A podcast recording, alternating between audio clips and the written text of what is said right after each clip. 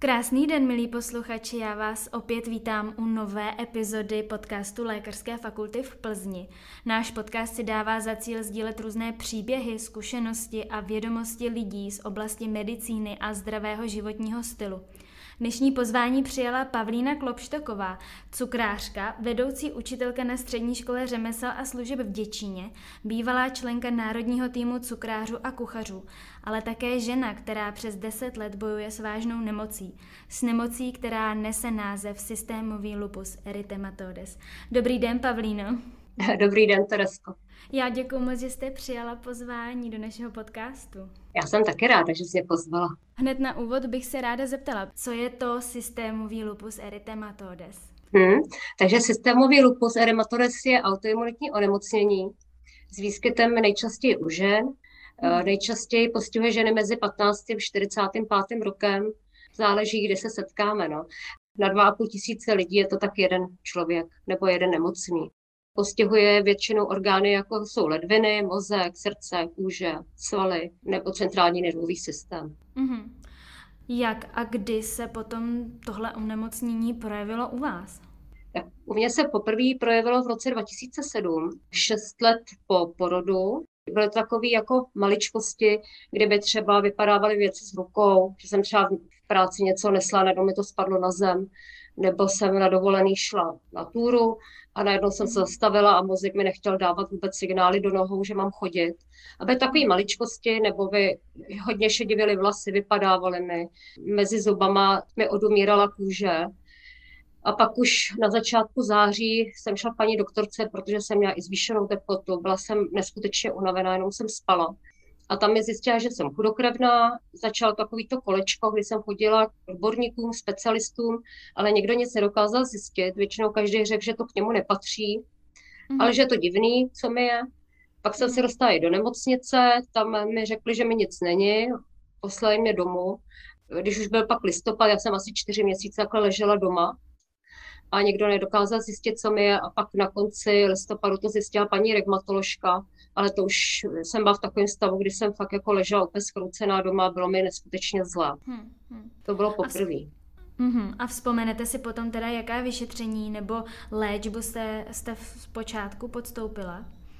Já jsem v tom 2007 toho moc nepodstoupila, protože tam jenom dali kortikoidy a mm. fungovala jsem dál s tím, že mi celý léta nebylo dobře, pořád jsem se cítila unavená, pořád měla jsem nějaký takový ty věci, které mají ty lupusáci všichni. Mm. Ale v roce 2019 se mi ten stav hodně zhoršil, kdy jsem se dostala prostě po nějakém kolečku zase v nemocnicích, jsem se dostala na jibku do Děčína, kdy mi zavolal syn záchranku, s tím, že si mysleli, že mám mrtvici, protože jsem mluvila z cesty, nedokázala jsem se říkat ani správný slova ve větách a na ty jibce tam už se rozjelo takový to, že pan doktor Tureček zavolal do Prahy, zjišťoval, co se mnou má vůbec dělat a odvezli mě do reumatologického centra na Slupy. Ale v, e, na ty jibce v Děčíně tam mě probrali solomedrolem 1000 mg a pak hmm. mi e, obden dávali 500 mg dvakrát. Hmm. Řekli tedy lékaři, co bylo příčinou toho onemocnění? Mě už to řekli na začátku, řekli mi, že to je z porodu, hmm ale já si ještě, kromě toho, že to bylo asi opravdu z porodu a byla tam prostě nějaká změna hormonální, tak já jsem uh, pořád pracovala. Já jsem, byla, já jsem se vlastně jako by to tělo úplně unavila během života. Hmm. Takže hrál roli i stres. Uh, já si myslím, že ten stres vlastně hraje úplně tu nejhlavnější roli v této nemoci. Hmm. Vy už jste tady nastínila nějakou tu léčbu z počátku, ale co je vyloženě léčbou systémového lupusu? Já jsem v tom 2019 teda měla ještě další léčbu v Praze a protože mi byla zjištěna proteinurie, teď abych vám to neřekla špatně, 1,3 eh, mg za den a byla mhm. konstatována nefritida třetího stupně při systémovém lupusu, tak jsem tenkrát začal režim Eurolupus a tam mi rozjelo léčení cyklofosfamidem ale v dnešní době po těch dvou letech se už léčím jenom metipredem, protože já se cítím docela dobře, tak mám už jenom 2 mg denně, pak plakvinil, 200 mg imuran na snížení imunity. Vy už jste tady jmenovala ty kortikoidy, tak eh, my všichni medici víme, učíme se to každý den pomalu, že kortikoidy mají řadu nežádoucích vedlejších účinků. Tak měly nějaké účinky takhle na vás? Já se přiznám, já jsem o tom přemýšlela a já vlastně vůbec o žádných nevím. Okay. Já totiž nevím, jestli to nepatřilo jako k tomu onemocnění, mm-hmm. anebo jestli to patří k těm kortikoidům, protože když mhm. člověk mm-hmm. jakoby s tou nemocí žije a vlastně ten systémový lupus pořád něco vytváří v průběhu toho života, tak já vlastně vůbec nevím, jestli to patří k těm lékům nebo nepatří. Ale já se přiznám, že já asi ne, protože já oproti ostatním třeba vůbec jsem neměla žádný útoky nebo neměla jsem ani oteklý obličej, nic takového. A je potom teda potřeba dodržovat nějaká opatření? No, já se snažím teda už od začátku, a já jsem to jako asi dodržovala i předtím. Já nekouřím, nepiju, chodím pravidelně spát určitou hodinu, eh, snažím se odpočívat. Co se týče sluníčka, tak se třeba vůbec nesluním. Snažím se, když je třeba velký teplo, být v baráku opravdu a nechodit ven a snažím se dobře jíst. Mm-hmm. A máte potom teda nějaký invalidní důchod, nebo jak je to vlastně s tímhle s tím onemocněním? Eh, mám částečně invalidní důchod, mm-hmm. protože jsem učitelka, tak eh, samozřejmě nebudu mít nějaký vyšší invalidní důchod jako dvojku nebo trojku, protože ve škole mi vyjdou v tomhle tom stříct. Mm-hmm. Takže potom třeba upravili ten režim pro vás, nebo množství hodin denně, nebo jak to máte? No, to se přiznám, že někdo neudělal, protože já v celku vypadám pořád stejně, akorát, že jsem unavená a to bohužel ty lidi nevidějí, tu obrovskou unavu, co ty lidi mají, takže to někdo okolo mě nevidí a ani mě takhle nevnímají, že jsem unavená, takže oni berou jako, že jsem docela fit. Jaká je potom teda prognóza tohoto onemocnění? Jak, jak to s vámi vidí lékaři do budoucna? Tak mi to někdo úplně neřekl. Oni všichni řekli, co bych asi tak neměla dělat, aby jsem stále byla v té remise, aby mi nesplanulo to onemocnění. Mm-hmm. Jako, jestli se to rozjede trošičku hůř, tak samozřejmě můžu přijít o ledviny, což se mi zrovna nechce. Prostě chci být zdravá co nejdíl, takže já dělám všechno pro to, abych byla zdravá. Mm-hmm. Co to teda všechno je? Co si pod tím můžeme představit? Co všechno děláte pro to, abyste byla co nejvíc zdravá? Tak je to, je to hlavně o psychice, takže já si myslím, že první, co jsem musela změnit, tak jsem musela změnit náhled na to, jak řešit veškeré problémy. Takže to, mhm. co lidem připadá jako problém, tak já už dneska vlastně neřeším, protože jsem zjistila, že se on se ten problém vlastně během času stejně vyřeší. A co ještě dělám? hlavně se nesmím rozčilovat. To je asi ta jedna věc. Eh, když se pracuje, tak prostě pracuju vlažněji, nedělám to takový to rychle, abych to musela udělat všechno já. Tak prostě vím dneska, že už to dám, třeba řeknu, hele, pojďte, uděláme to společně a jdeme to dělat v práci třeba společně. Mm-hmm. Přináší vám potom teda kromě té únavy eh, vaše onemocnění nějaká výraznější omezení? Eh, co se týče toho, že prostě v té práci, když jsem třeba v průběhu dne, tak cítím fakt jako únavu a chce se mi třeba sednout, což eh, mi pan ředitel někdy říká, tak si běžte sednout do kanceláře, něco uděláte se v kanceláři. To je pravda, že mě třeba bolej nohy, když pak jsem s dětma, ale co mě třeba největší problém dělá, tak protože já jsem měla i neurolupus. Mě prostě vypadává paměť, nebo mi hodně vypadávala před těma dvouma lety. A já mám mhm. dneska problém si některé věci vůbec zapamatovat. Takže mhm. to mě třeba dělá větší problém než třeba ty ledviny, to, že si to nepamatuju. Mhm. Jak vás potom psychicky ovlivnilo to zjištění diagnózy? Protože alespoň teda z mýho pohledu si myslím nebo tuším, že to mohl být třeba šok nebo určitý strach najednou z toho, co se děje, poměrně neznámá nemoc. Tak jak jste to vnímala? Já, si, já se přiznám, že já jsem byla úplně nadšená, že mi to někdo řekl protože když ležíte několik měsíců doma prostě skroucený a je vám strašně hmm. zle, já se pamatuju, že jsem si myslela fakt, že umřu, protože mi někdo hmm. nedokázal pomoct, hmm. tak eh, já jsem byla strašně ráda, že mi to někdo řekl a že mi konečně dali prostě nějakou pilulku, ať to třeba zní pro některý zdraví lidi divně, tak já jsem byla hrozně ráda, že to někdo začal léčit a že se s tím začal zabývat, protože já jsem do té doby opravdu nevěděla, co se mnou bude, jestli budu příští eh, měsíc ještě žít nebo nebudu. Takže pro mě ta diagnóza, že mi ji stanovili, bylo obrovské ulehčení jakoby v tom životě. Změnil se potom teda nějakým způsobem ten váš přístup k životu? Vy už jste tady mluvila o tom, že na věci koukáte trošku jinak, tak eh, do jaké míry se to potom změnilo? V tom prvním, v tom 2007, jsem to ještě pořád nechápala. Já totiž trpím workoholismem a uh, já jsem, to, to je strašná nemoc. A já jsem pořád pracovala a hrozně jsem byla utahaná a unavená a já jsem vlastně nic jiného, kromě práce v životě nic nedělala. Kromě toho, že, nemám, že mám syna, tak já vlastně nic jiného v životě nemám. A já jsem v tom roce 2019 musela úplně ten postoj úplně změnit, protože jsem zjistila, že už tu práci stejně nestíhám. A vlastně jsem si začala užívat život, takže jsem si našla uh, partu, s kterýma chodím na výlety a začala jsem prostě žít úplně jinak, než to, co jsem žila předtím. A myslím, že mi to obrovsky pomohlo i to, jak se člověk psychicky cítí. Hmm. A je pro vás potom jakožto pacientku s vážným onemocněním lepší, když vás lidé vnímají soucitně, anebo vás spíš berou jako takovou úplně zdravou ženu bez jakýchkoliv problémů? Já se přiznám, že já to lidem neříkám. Bavím se o tom, když na to přijde řeč, na tu ne- moji nemoc. Já ji takhle jako nevnímám. Já sice vím, každý den se něco stane. Buď to jsem utahaná, nebo něco mě bolí ale já to vždycky přejdu a prostě nechám to být. Většinou, když mi něco je, tak to nechávám pro sebe. Hmm. Vy už jste tady zmínila ty výlety a že jste si našla skvělou partu, se kterou cestujete.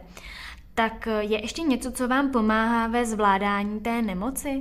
Já jsem na začátku ty nemoce mi někdo poradil, abych cvičila jogu.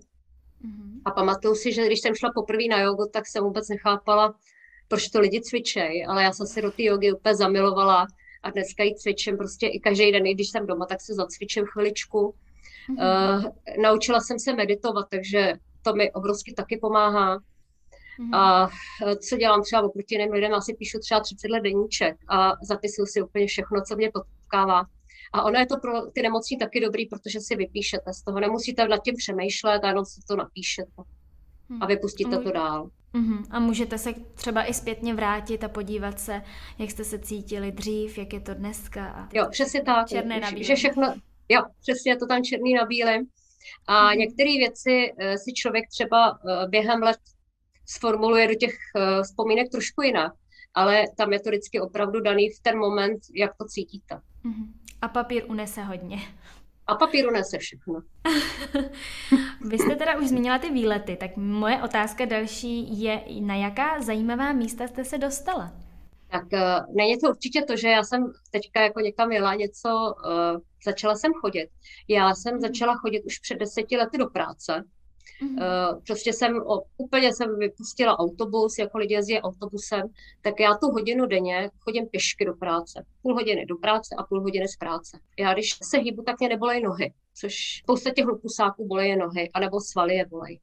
Ale mm-hmm. díky tomu chození mě nebolej a já, jak jsem si našla partu, tak jsem začala chodit i o víkendech, tak 10-20 kilometrů, někdy 30, a e, ta skupina lidí chtěla jet do Norska a do Švédska.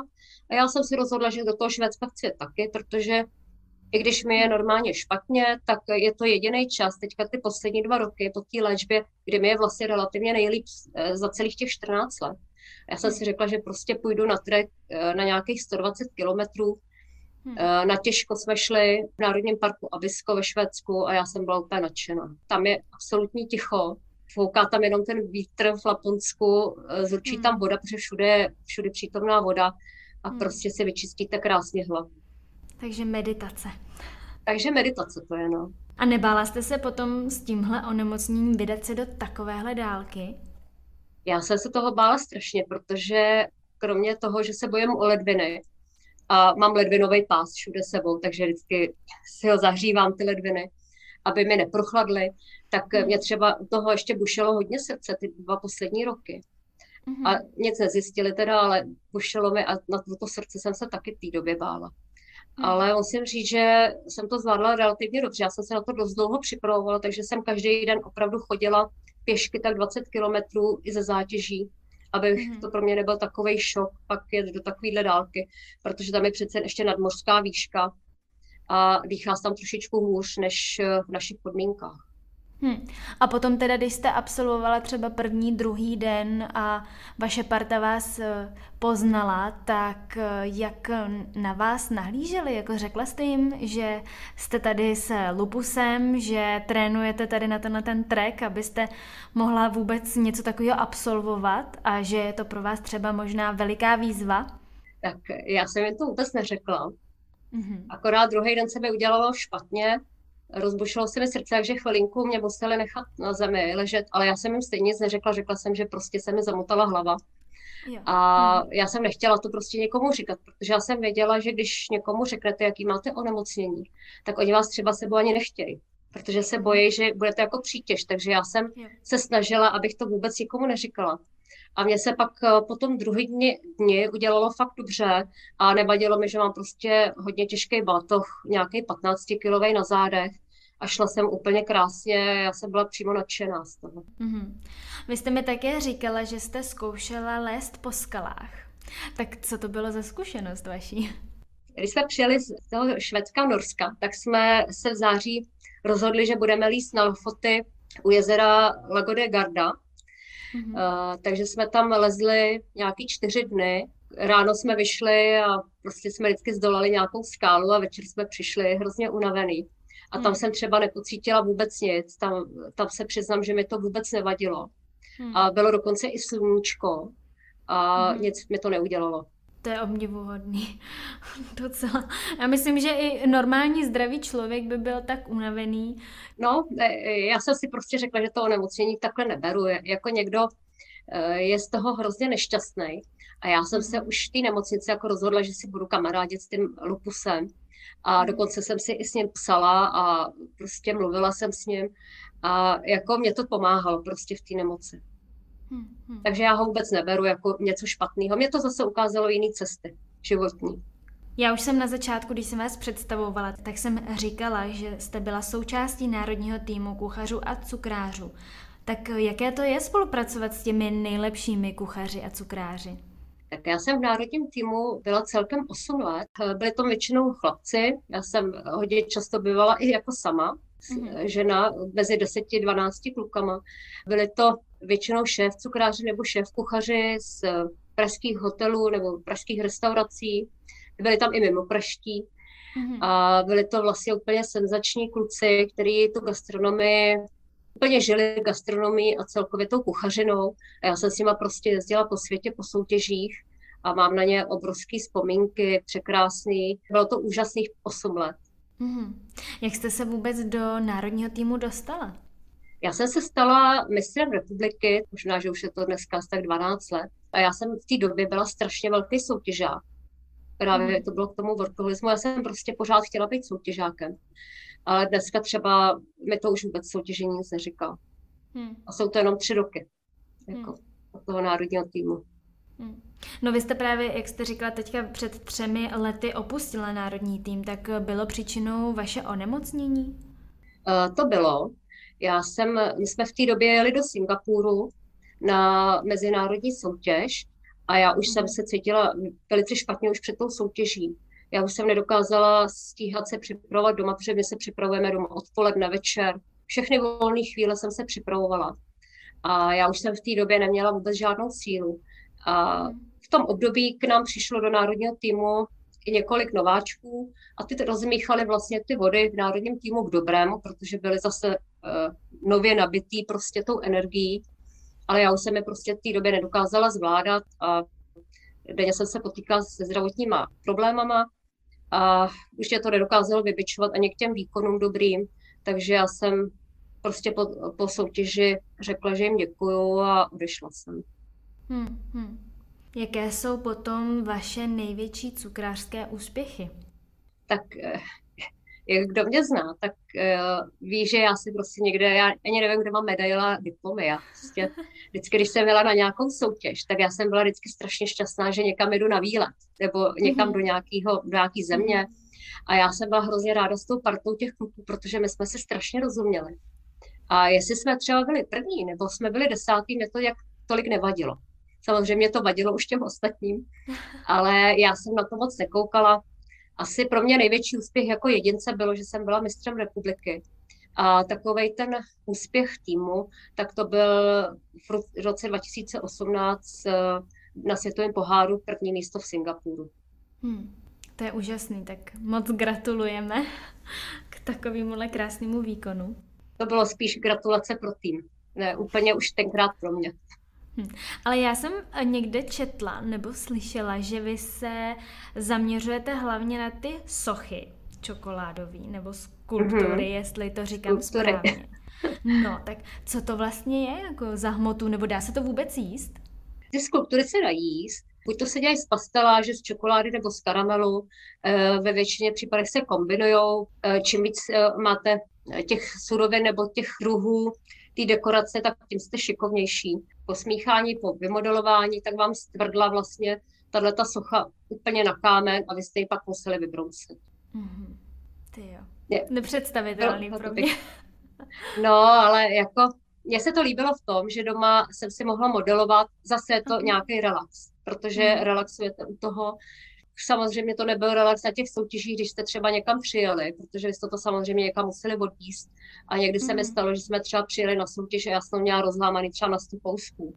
A pak jsem tam musela lepit a, a prostě to nešlo. Takže uh-huh. i to se stávalo. Uh-huh. Ale je to součást vlastně toho soutěžení. Mm-hmm. A já jsem právě někde slyšela, že vy jste chtěla být původně sklářkou, což vlastně, jakoby, když si představím ty sochy, tak to není zase tak daleko od toho sklářství.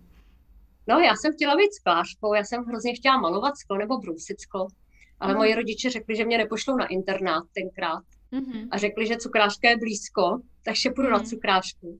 A já takže si pamatuju, že jsem ani... Nebyla v tom nebyla rodinná tradice. Nebyla v tom žádná tradice. Hmm. My, jsme, my doma vlastně vůbec nikoho ani nemáme od gastronomie.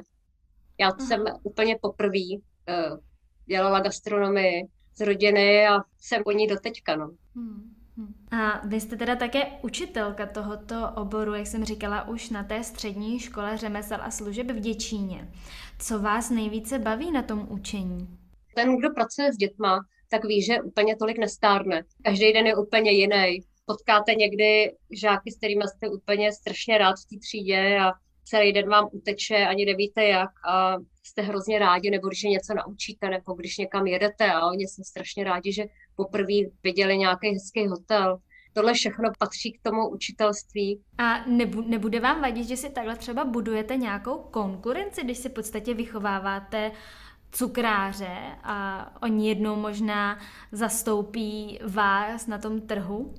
Mě to ani nikdy jako nenapadlo. Já jsem strašně ráda, totiž když nějaký žák, třeba máme žáky, někteří jsou šéf cukrářky dneska v Praze a já se s nimi strašně ráda chlubím, protože byli hmm. úplně úžasný tenkrát. Hmm. Nebo když eh, vyhrajou mistra republiku dneska oni, tak já jsem úplně z nich nadšená, že to prostě dokázali vyhrát. A je to hmm. taková vizitka toho učitele, když ten žák dělá podobné věci jako ten učitel a vyhraje to. Je jenom dobře. Nebo když si hmm. otevře cukrárnu, to je ještě lepší. Hmm. No a vy jste neplánovala založit si vlastní cukrárnu? Já jsem taky plánovala, strašně jsem chtěla celý život podnikat, mm. ale asi jsem neměla takovou tu drzost eh, prostě opustit školství a odejít někam samostatně pracovat. Myslím si, že bych na to asi měla tenkrát talent, ale mm. dneska už třeba nemám sílu, takže dneska mm. už bych do toho nešla. Mm. A teď mě ještě napadá, tady v Čechách probíhala, myslím, že minulý rok ta soutěž Peče celá zem. Myslím, že se to hmm. takhle jmenovalo. Ano. Nepozvali vás jako porodkyni? Ne, ne, vůbec, vůbec já jsem viděla ten pořad až v televizi a je to uh-huh. úplně úžasné, že něco takového vzniklo, protože ty mhm. cukráři vždycky jsou kuchaři, ale ty cukráři uh-huh. vůbec nejsou vidět. A já si myslím, že to bylo zase hezky v tom, že opravdu ta cukrařina je taková jemnější oproti kuchařině, ukážete tam takový svůj talent, trošku jiný než ty kuchařině. Hmm. Já jsem teda nekoukala, koukám na Masterchef a to mě strašně baví. A vždycky, když tam mají něco píct, ať je to cokoliv, myslím, že minulý rok tam uh, dělali indiánky, teď abych neskomolila jméno. Ano, Lukáš, Lukáš Skála tam byl. Mhm. Ano, a, a to byl váš kolega. to byl můj kolega z národního týmu. Mm-hmm. A já se teda přiznám, že pro mě je to pořád ten nejlepší cukrář republice, mm-hmm. Lukáš. Já, ale když si představím cukráře, tak je to většinou někdo, kdo má rád sladké a je to na něm vidět, když furt něco ochutnává, už dibuje, ale vy jste velmi štíhla a vždycky, už vás znám několik let, tak vždycky jste byla štíhla. Je to otázka genetiky nebo zdravého životního stylu? Tak my jsme celkově štíhlá rodina, i jako od maminky, od tatínka někdo není silný. Ale je to i tím, jak my se stravujeme. My děti jsme se stravovali hodně na zelenině a na ovoci. Někdy jsme ani jako děti nejedli knedlíky třeba. To maminka ani nedělala, nebo jsme nejedli vůbec smažené věci.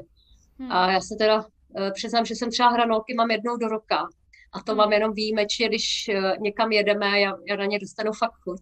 A nebo jsem ještě hmm. nikdy nejedla hamburger, což hmm. normálně lidi ho snědí, ale já jsem ještě nikdy nejedla. Eh, nebo jsem vyřadila ze svého jídelníčku bílé pečivo. To jsem taky hmm. vyřadila. A jíme hodně prostě zeleniny a ovoce. Mm-hmm. A když si chcete dát nějaký zákusek, tak jaký je ten váš nejoblíbenější? Já mám nejradši úplně karamelový větrník. To je můj takový eh, největší favorit. Musím říct, že ten, ho vymyslel, byl fakt jako borec, protože karamelový větrník, takový ten fakt správně udělaný, je úplně luxusní. Hmm, hmm. A ten, na tom si opravdu pochutám asi moc celý, ale jinak já nedokážu sníst jako výrobek celý, že bych v cukrárně si vzala třeba štafetku do ruky a snědla jí, to ne. Ten větrník je jediný. Hmm. Jaké jsou potom teda momentální trendy v cukrařině? Tak eh, rozhodně si myslím, že cukrařina v dnešní době je mnohem kvalitnější než ta stará, eh, nebo než v předešlých letech, eh, co byly.